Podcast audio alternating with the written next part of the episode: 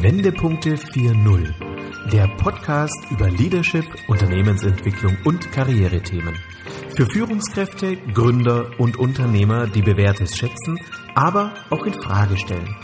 Denken Sie mit uns quer, perspektivisch, aber vor allem in Lösungen.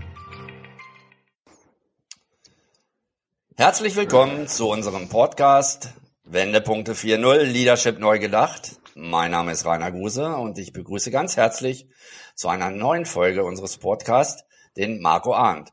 Hallo Marco. Hallo Rainer.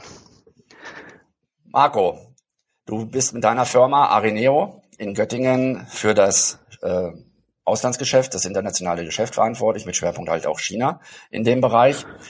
Ihr seid Arineo, ihr seid seit 2018 am Markt und euch ist was ganz Tolles gelungen. Ihr seid als quasi Start-up gehört ihr mittlerweile zum Inner Circle von Microsoft auch in dem Bereich. Ähm, dort sind über 200 Unternehmen drin in dem Golden Circle. Ihr seid sogar in, den Inner Circle und es sind nur sieben Unternehmen aus Deutschland, die da äh, drin äh, sich äh, als Kunden nennen dürfen. Ihr begleitet Unternehmen in die Digitalisierung. Ihr setzt viel auf, auf äh, KI, also künstliche Intelligenz. Ihr arbeitet mit Big Data, IoT, also Internet of Things. Aber ich möchte gar nicht so viel vorwegnehmen. Ich möchte einfach, stell dich doch selber mal kurz vor, was machst du genau oder was macht ihr genau und was verantwortest du? Ja, genau. Vielen Dank, Rainer, erstmal äh, vorweg für die äh, für die äh, ja, schönen Worte äh, und auch vielen Dank, dass du mich eingeladen hast und dass ich heute Teil des Podcasts sein darf. Ähm, genau, ich bin Marco Arndt, 43 Jahre alt, gebürtig aus Einbeck, wohne jetzt seit über 20 Jahren äh, in Göttingen, fühle mich hier sehr wohl. Ähm, ich habe äh, damals in Göttingen studiert, Betriebswirtschaftslehre, bin dann berufsbedingt äh, hier hängen geblieben. Ja, bin verheiratet, habe eine kleine Tochter. Äh, was sonst zu meinen Hobbys? Ich mache gern Sport, äh, Fußball früher auch aktiv, heute eher passiv unterwegs und meine Leidenschaft ist das ist das Reisen. Ähm, Im Moment natürlich schwer, aber ich hoffe, wir kommen da bald wieder hin. Ja. Interessant, ja. Und was genau machst du bei, äh, äh, bei Areneo? Was verantwortest du dort? Genau, ich bin äh, bei der Arineo äh, verantwortlich für äh, das internationale Geschäft oder mein Thema ist das internationale Geschäft.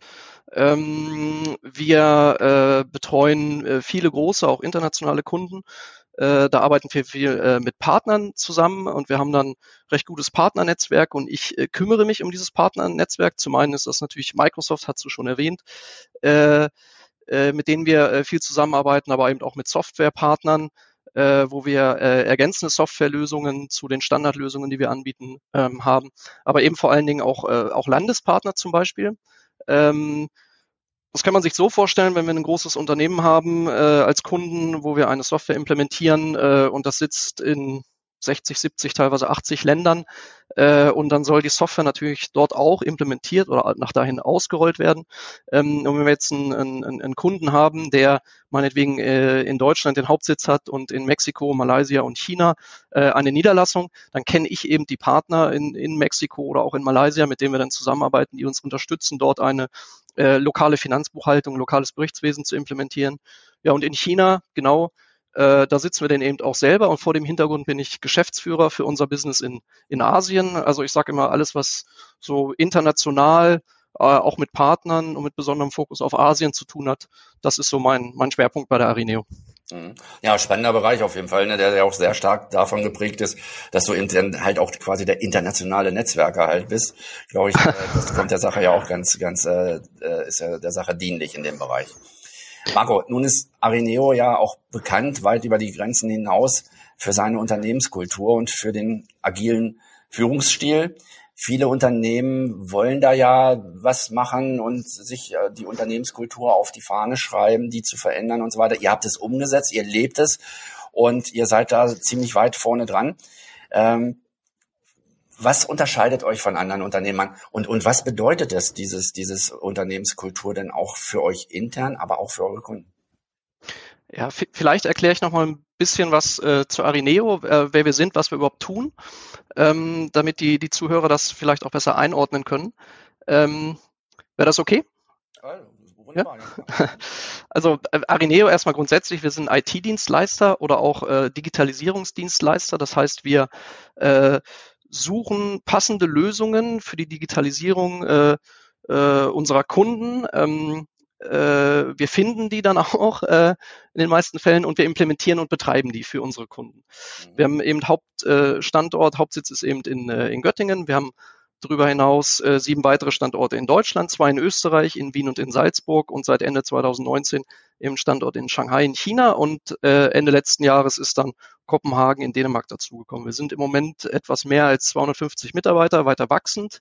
Ähm, die wichtigsten Partner für uns sind eben Microsoft und SAP als äh, Softwarehersteller an der Stelle. Wir sind Goldpartner für beide und du hast es schon erwähnt, wir sind sehr stolz darauf, dass wir letzten Jahr, äh, letztes Jahr in den Inner Circle von Microsoft aufgenommen äh, wurden. Und also das ist eine besondere Ehre für uns. Also Microsoft hat weltweit über 400.000 Partner in allen Größen, aber es zählen momentan 81 zu diesem Inner Circle und wir gehören eben dazu. Und das ist eine große Ehre, eine große Auszeichnung. Ähm, vom Portfolio her, ähm, dass man das so ein bisschen einordnen kann, was machen wir? Ähm, wir haben zum einen den Bereich digitale Transformation, die digitale Strategie. Das heißt, wir unterstützen unsere Kunden äh, bei der bei der Findung und bei der also bei der Definition und auch bei der Implementierung der digitalen Strategie, auch unter Zuhilfenahme von Komponenten. Du hast es erwähnt wie Big Data, IoT, künstliche Intelligenz. Dann sind wir im Bereich ERP und CRM unterwegs, also Enterprise Resource Management, äh, Planning äh, und äh, auch äh, Kundenbeziehungsmanagement. Wir machen den Bereich Commerce, also wir implementieren Webshops für unsere Kunden und wir betreuen das ganze Thema Modern Workplace. Das heißt, all das, was wir jetzt auch während der Corona-Pandemie erleben, dass wir viel im Homeoffice arbeiten, äh, da unterstützen wir unsere Kunden, dass sie eben ein, äh, ja, ein, ein Office 365 haben, dass sie ihren, äh, ihr Teams haben oder auch andere Produkte, was auch immer da genutzt wird und das eben alles in der Cloud. Ähm, in einigen Bereichen tun wir das mit Branchenfokus, äh, wie Produktion, Retail, Service oder Miete, in anderen Bereichen auch nicht. Und unser Ziel ist es immer für den Kunden die beste Gesamtlösung äh, zu finden. Also ich sage immer, die Technik ist da, es müssen nur die richtigen Fragen gestellt werden und es muss die richtige Strategie gefunden werden, um diese Technik dann eben auch zu implementieren. Ähm, genau, jetzt hast du gefragt, was uns denn Bitte? Die Unternehmenskultur, ne? was, und, und, äh, was unterscheidet euch von anderen Unternehmen und wie lebt ihr das? Genau. Ähm, also was uns, denke ich, am allermeisten äh, unterscheidet von den meisten Unternehmen, ist, dass wir bei uns äh, die, äh, das äh, Konzept der kollegialen Führung ähm, implementiert haben. Und was bedeutet das? Kollegiale Führung bedeutet für uns im Prinzip, dass wir nicht äh, hierarchisch strukturiert sind, sondern in, äh, in Teams arbeiten, die quasi ja, die, die fach- und themenbezogen organisiert sind ähm, das Ganze eben mit dem Ziel, dass Entscheidungen dort getroffen werden, wo das beste Wissen, das beste Know-how wirklich äh, vorhanden ist. Das heißt, es wird nicht von oben her herab werden nicht Entscheidungen getroffen, sondern wirklich an den Stellen, äh, wo äh, das Team sitzt, was sich am besten mit dem Thema auskennt. Ähm, das heißt, wir haben eben auch sehr, sehr flache Strukturen. Äh, wir sind nicht hierarchisch aufgebaut. Bei uns gibt es keine, äh, keine disziplinarischen Vorgesetzten im eigentlichen Sinne. Ähm, bedeutet aber auch, Führungsarbeit ist natürlich immer noch da. Äh, wir betreiben die Führungsarbeit nur anders. Wir haben keine Führungspersonen mehr in dem Sinne. Äh, und es gibt natürlich auch Regeln für die Zusammenarbeit. Und kollegiale Führung bedeutet eben auch nicht, dass wir eine, eine Basisdemokratie sind, ähm, aber eben, dass wir in Teams äh, zusammenarbeiten. Ich gebe mal, ich gebe mal ein Beispiel, dass man das ein bisschen äh, bisschen, bisschen besser begreifen. Ganz einfaches Beispiel, der Urlaubsprozess ist man gewohnt, es gibt ein Formular, das füllt man aus, man beantragt das, der Vorgesetzte genehmigt die Personalabteilung vielleicht auch nochmal. Das ist bei uns nicht so. Man stimmt sich in seinem Team ab, mit seinem Projekt natürlich, mit dem Kunden logischerweise. Und wenn das passt, dann geht man in den Urlaub und wenn man wiederkommt, trägt man seinen Urlaub irgendwo ein, damit er erfasst ist. Und das war's. Es gibt keinen Freigabeprozess oder sowas. Mhm. Und ja, Genau. Interessant, ja. Also sag du noch weiter. Mhm. Nein, das ist, das ist natürlich sehr spannend. Ähm, und darüber, darüber hinaus, also kollegiale Führung, äh, darüber hinaus verstehen wir uns als Purpose-Unternehmen. Ähm, vielleicht kann ich das auch noch ein, ein, bisschen erklären. Das ist, denke ich, auch eine, eine Besonderheit. Äh, Purpose-Unternehmen äh, bedeutet zum einen, äh, ja, es sind im Prinzip zwei, zwei Schwerpunkte. Das eine ist, unser Unternehmen kann nicht verkauft werden ähm, und finanzielle Mittel verbleiben in der Firma, also werden investiert, beziehungsweise es werden Rücklagen gebildet. Und diesen ganzen Purpose-Ansatz sichern wir mit der Eigentümerstruktur ab. Wir sind nämlich eine, eine EOC, eine Employee-Owned Company, verbirgt sich übrigens auch im, in unserem Namen, äh, Arineo Artificial Intelligence Employee Owned. Das heißt, das Unternehmen äh, wird bis spätestens 2028 den Mitarbeitern gehören und wir befinden uns quasi im Prozess äh, gerade dorthin. Das ist, äh, denke ich, eine sehr spannende spannende Geschichte. Und was eben dieses, dieses EOC und auch die kollegiale Führung bedeutet, ist, dass das eben zu einer sehr hohen Identifikation der Mitarbeiter mit dem Unternehmen führt und damit zu einem sehr hohen Commitment, sage ich mal. Das schafft Vertrauen und eben auch Bindung. Äh, nicht nur für die, für die Mitarbeiter, sondern letzten Endes auch für die Partner und für die Kunden. Ähm, ja, und das ist, denke ich, eine ganz, eine ganz besondere Sache. Das basiert auf Werten wie Ehrlichkeit, Offenheit, Authentizität, Vertrauen. Das ist, das ist was, was viele sich auf die Website schreiben und was viele anstreben. Ich erlebe das bei uns und das ist einfach eine tolle Geschichte und das äh, macht eine Menge Spaß. Das ist ja, das ist ja, das ist ja äh, absolut interessant. Ich habe das so in der Praxis auch noch nie gehört, dieses EOC, dass das aber auch in der Praxis so umgesetzt worden ist. Ich kenne den Ansatz, ich kenne das auch, dass das viele äh, ja. verfolgen oder irgendwo äh, auf der Fahne haben, aber diese Umsetzung, das ist ja schon eine spannende Geschichte. Ich hatte hier vor kurzem äh, Professor Dr. Ähm, Gunther Ohlisch, der äh, von äh, Concept, ähm, ja. im, im Gespräch. Und äh, der haben auch lange drüber gesprochen, auch dieser Wandel von Management by Objection hin zu Man Management by Confidence. Also dieses ganze Thema Vertrauen äh, spielt eine immer größere Rolle auch bei großen Konzernen, genauso wie bei, bei kleinen Unternehmen. Und du unterstreichst das ja jetzt auch nochmal mit dem Gelebten schon vor Ort, weil du sagst ja auch, Vertrauen spielt eine ganz große Rolle bei euch. Ähm, wie, wie müssen sich das unsere Hörer vorstellen? Ist das ein, auch untereinander ähm, geht ihr miteinander mit einem ganz großen Vertrauen um? Entstehen denn so im täglichen da auch mal so das eine oder andere, äh, wie im normalen Unternehmen auch? Oder ist das schon sehr stark davon geprägt, dass man lösungsorientiert ist und möglichst halt auch äh, dort Konflikte oder was gar nicht entstehen lässt? Wie ist so der Alltag? Ähm, nein, Konflikte entstehen natürlich auch bei uns. Die entstehen überall. Die Frage ist ja immer, wie man mit den, mit den Konflikten umgeht. Äh, das ist, das ist für mich das Wichtigste. Grundsätzlich, denke ich, zeichnet uns aus, dass bei uns der Mensch wirklich im Mittelpunkt steht, ähm, dass, dass, dass jeder gehört wird, äh, dass wir äh, alle gleiche Rechte und, und auch das Recht haben, äh, unsere Meinungen wirklich zu äußern und dann reden wir da einfach drüber. Ähm, und das ist eben äh, gerade in unserem, wir sind im People-Business unterwegs, wir haben keine Maschinen oder keine, also klar, wir haben Software, ne, aber wir haben äh, nur das Humankapital und das ist für uns ein ganz besonderer oder ein entscheidender Wettbewerbsfaktor. Mhm. Ähm, und äh, ja, das, äh, das es, es kommt immer so ein bisschen drauf an. Es gibt manchmal, ähm, das ist natürlich auch ein Prozess. Das ist nicht einfach so, dass wir sagen, wir machen jetzt kollegiale Führung und das ist jetzt so, äh, sondern das ist ein Prozess, sich dorthin zu entwickeln. Es gibt, äh, ich hatte vorhin gesagt, äh, Führungsaufgaben, sie sind ja nicht weg, die sind ja immer noch da. Ähm, äh, die Inhalte sind da. Es gibt auch Mitarbeiter, die wollen geführt werden, die wollen an die Hand genommen werden. Auch, auch äh, solche, das ist ja völlig, völlig legitim. Äh, auch die müssen, müssen an die Hand genommen werden. Aber wenn es, äh, wenn es Konflikte gibt, dann haben wir ähm, Mittel und Methoden, eben damit äh, vernünftig und vor allen Dingen wertschätzend umzugehen. Äh, und ich denke, das gelingt uns recht gut. Ja. ja. Ähm, rum toll, wenn man dann diesen Rahmen hat, der das auch absichert und, äh, und ja. den jeder halt auch mitträgt. Ne? Ich, ich, ich denke mal an ein Zitat von äh, Richard Branson. Ich, ähm, ich weiß gar nicht, wie es genau geht, äh, aber er wurde mal gefragt, was er denn Besonderes tut, äh, dass er so erfolgreich bei seinen Kunden ist. Und er hat nur geantwortet, er kümmert sich gar nicht um seine Kunden, er kümmert sich um seine Mitarbeiter und die kümmern sich um seine Kunden. Und das finde ich Weltklasse, das ja, Zitat. Also. Das ist eine Basis optimalen Führung, das stimmt, ja. ja. Marco, äh, du hast aber auch in deinem, ja, sag ich mal, relativ jungen Jahren schon so viel erlebt und äh, dort halt auch im privaten Bereich eine ganz tolle Story. nochmal äh, richtig äh, begeistert von war. Du hast ein einjähriges Sabbatical gemacht, dass du ja. zu einer Weltreise per Rucksack, äh, dass du das genutzt hast. Ja. Äh, was hat dich denn damals dazu bewegt, einfach aus einer, aus einer Festanstellung einfach mal ein Sabbatical zu machen? Und äh, wie hat sich dieses Ereignis, wie, wie hat dich das auch geprägt? Erzähl mal von deinen Erfahrungen. Ja, ja, stimmt, hatten wir drüber gesprochen. Ja, sehr gerne.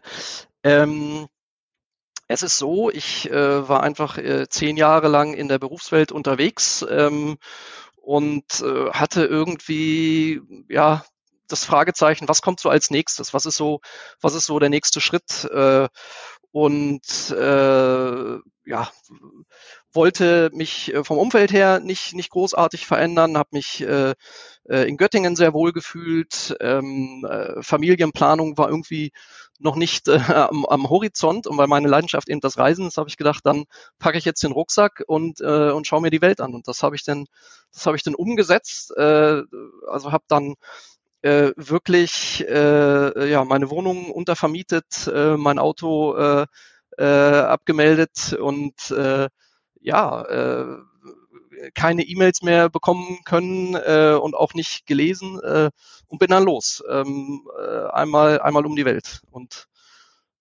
ja und das war für mich ein ganz äh, tolles spannendes und auch prägendes prägendes Ereignis also äh, ich, ich, richtig ringsrum. Ich war eine Station war ja auch in Kalkutta, glaube ich, in äh, ja, in, in, in Delhi. Ja, ich bin, genau, ich bin einmal ringsrum, also das war schon mein Anspruch, dann wirklich einmal, äh, einmal rum äh, zu, zu fliegen um die Welt. Also ich habe wirklich nur einen Rucksack dabei gehabt und ich hatte ein Hotelzimmer oder, oder ein Hostelzimmer für die, für die erste Nacht. Das war's äh, an Planung.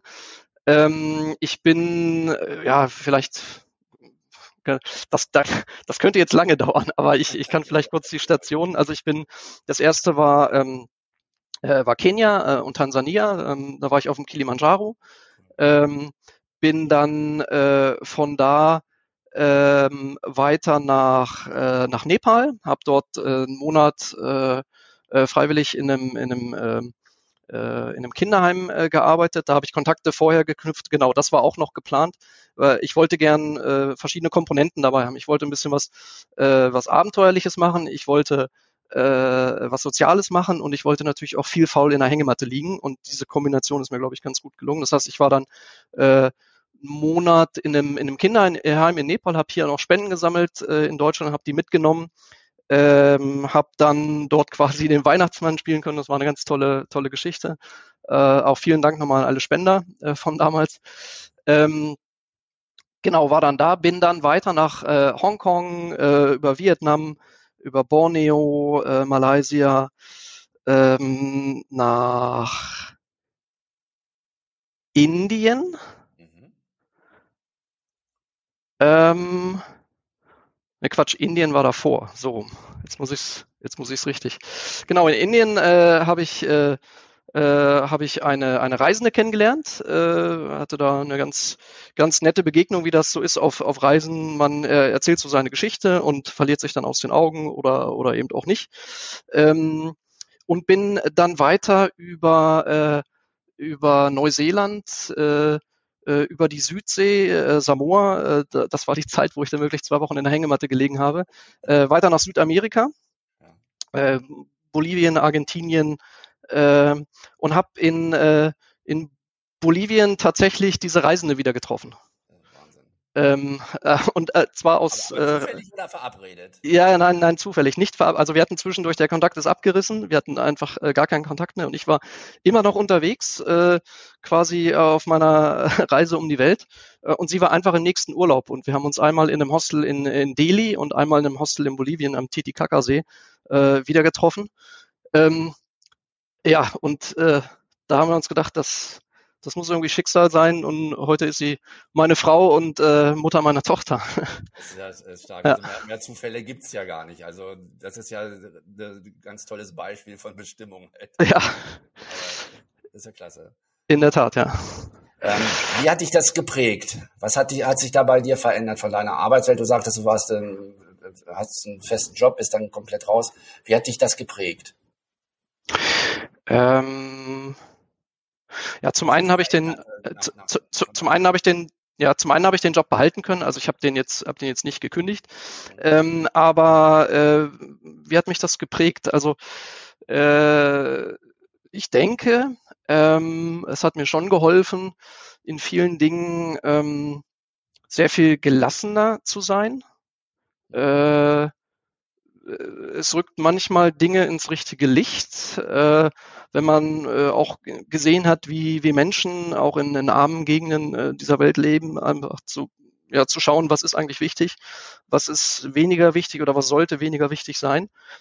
Ähm, ja, und es war, war, war schon irgendwie ein entscheidender Punkt in meinem Leben. Letzten Endes äh, habe ich meine Frau auf der Reise kennengelernt äh, ähm, und habe äh, jetzt eben äh, heute Familie und äh, die hätte ich wahrscheinlich nicht kennengelernt, wenn ich diese Reise nicht gemacht hätte. Also hat schon ähm, einiges bewirkt in meinem Leben. Ja. Ja, das ist, äh, das hört sich doch toll an. Ja, nun haben wir ja auch hier einige jüngere Teilnehmer und Hörer. Äh, was würdest du jetzt so mit dieser Erfahrung, die du gemacht hast, was würdest du den jungen Leuten mit an, an, an den Weg kommen? Was, worauf sollten sie vielleicht achten oder was sollten sie machen, um vielleicht auch ähnliche Wege mal zu gehen? Was, was würdest du da mit auf den, auf, auf, auf den Weg geben?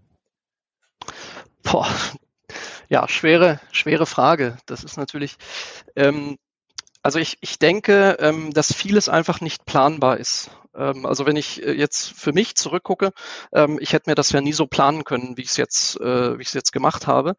Ähm, ich denke, man sollte äh, immer, immer offen sein. Ähm, man sollte äh, Chancen nutzen, wenn sie sich einem bieten. Und man sollte dann aber vor allen Dingen auch den Mut haben.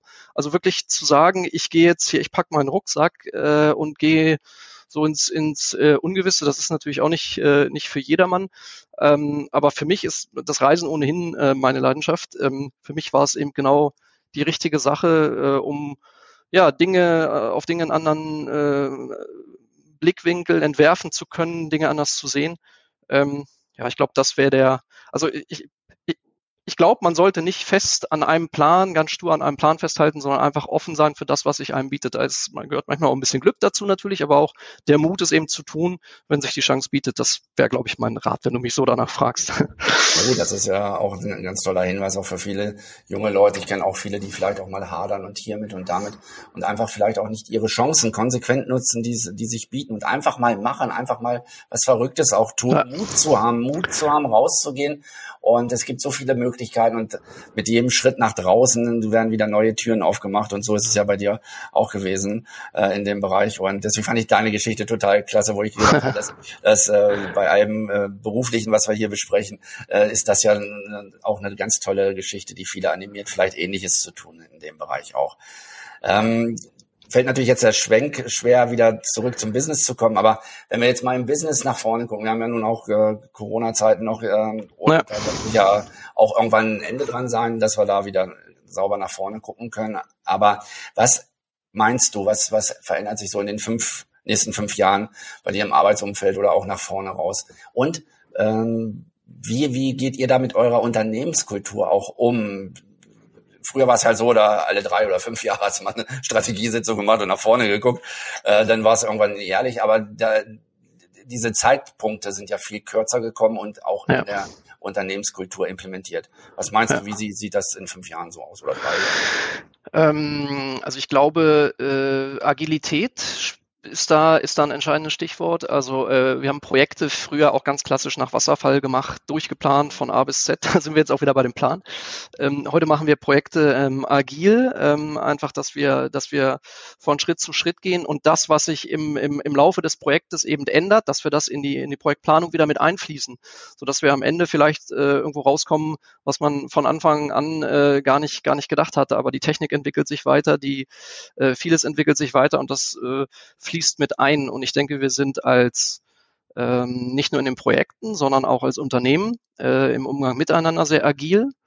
Ähm, und ich denke, äh, ja, gerade die, äh, gerade die jetzige Zeit zeigt uns natürlich, dass wir äh, dass wir örtlich einfach sehr viel, äh, sehr viel flexibler agieren können. Äh, wir machen jetzt Projekte, wie wir die vorher gemacht haben, inhaltlich, aber wir sind natürlich nicht mehr, nicht mehr vor Ort beim Kunden zum großen Teil, sondern wir treffen uns äh, in digitalen Workshops. Ähm, die Technik macht es möglich, äh, mit, mit, äh, mit allem, was dazugehört ähm, ich glaube, das wird, dass, dass wir einfach ähm, örtlicher flexibel sind und das hat natürlich auch einen großen Einfluss auf unser, auf unser Arbeitsleben. Ähm, das glaube ich, dass, dass sich das in den nächsten Jahren äh, stark ändern wird. Ich glaube nicht, dass wir wieder zurückgehen, äh, wenn die ganze Corona-Geschichte vorbei ist und wieder Projekte so machen, wie wir die vorher gemacht haben, sondern es wird, äh, es wird einen Einfluss haben und wir werden einfach flexibler, agiler, äh, ja, und vor allen Dingen örtlich ungebunden arbeiten, arbeiten können.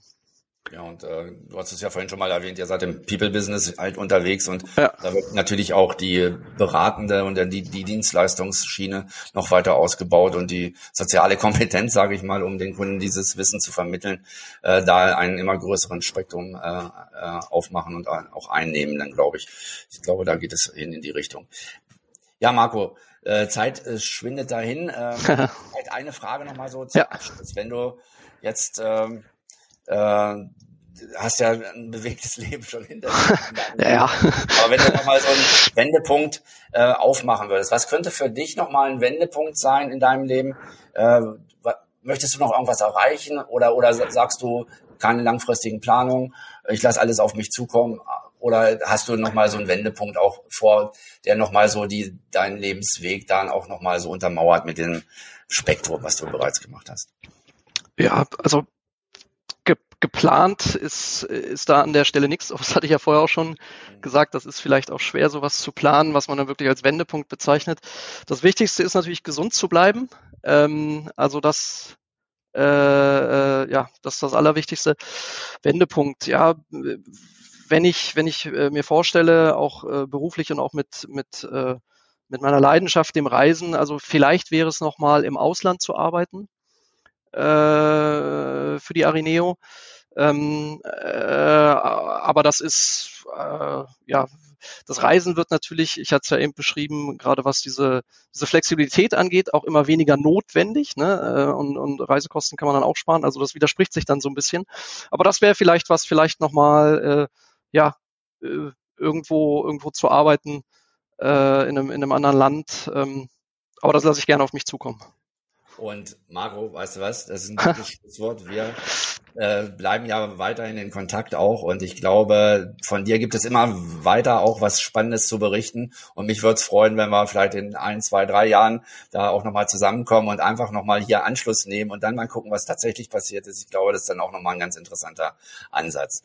Marco, ich sage ganz herzlichen Dank für das tolle Gespräch mit sehr vielen äh, interessanten Informationen und, und auch spannenden Geschichten, die du zu erzählen hast. Herzlichen Dank an dich, Marco. Ja, vielen Dank auch an dich. Danke, dass ich, äh, dass ich äh, dabei sein durfte. Und ja, das können wir gerne machen. Und dann gucke ich auch gerne nochmal oder höre mir diesen, diesen Podcast nochmal an. Äh, vielleicht ist das dann auch spannend, nochmal zu hören, was ich, was ich heute erzählt habe, mit Blick, was ich dann auf oder was wir in zwei, drei Jahren besprechen werden. Vielen Dank, Rainer. Alles klar. Danke, Marco. Und vielen Dank auch unseren Zuhörern und bis zum nächsten Mal. Vielen Dank. Hören Sie gerne wieder rein, wenn eine neue Folge von Wendepunkte 4.0 Leadership neu gedacht auf Sie wartet. Abonnieren Sie unseren Podcast und besuchen Sie auch unsere Facebook-Gruppe.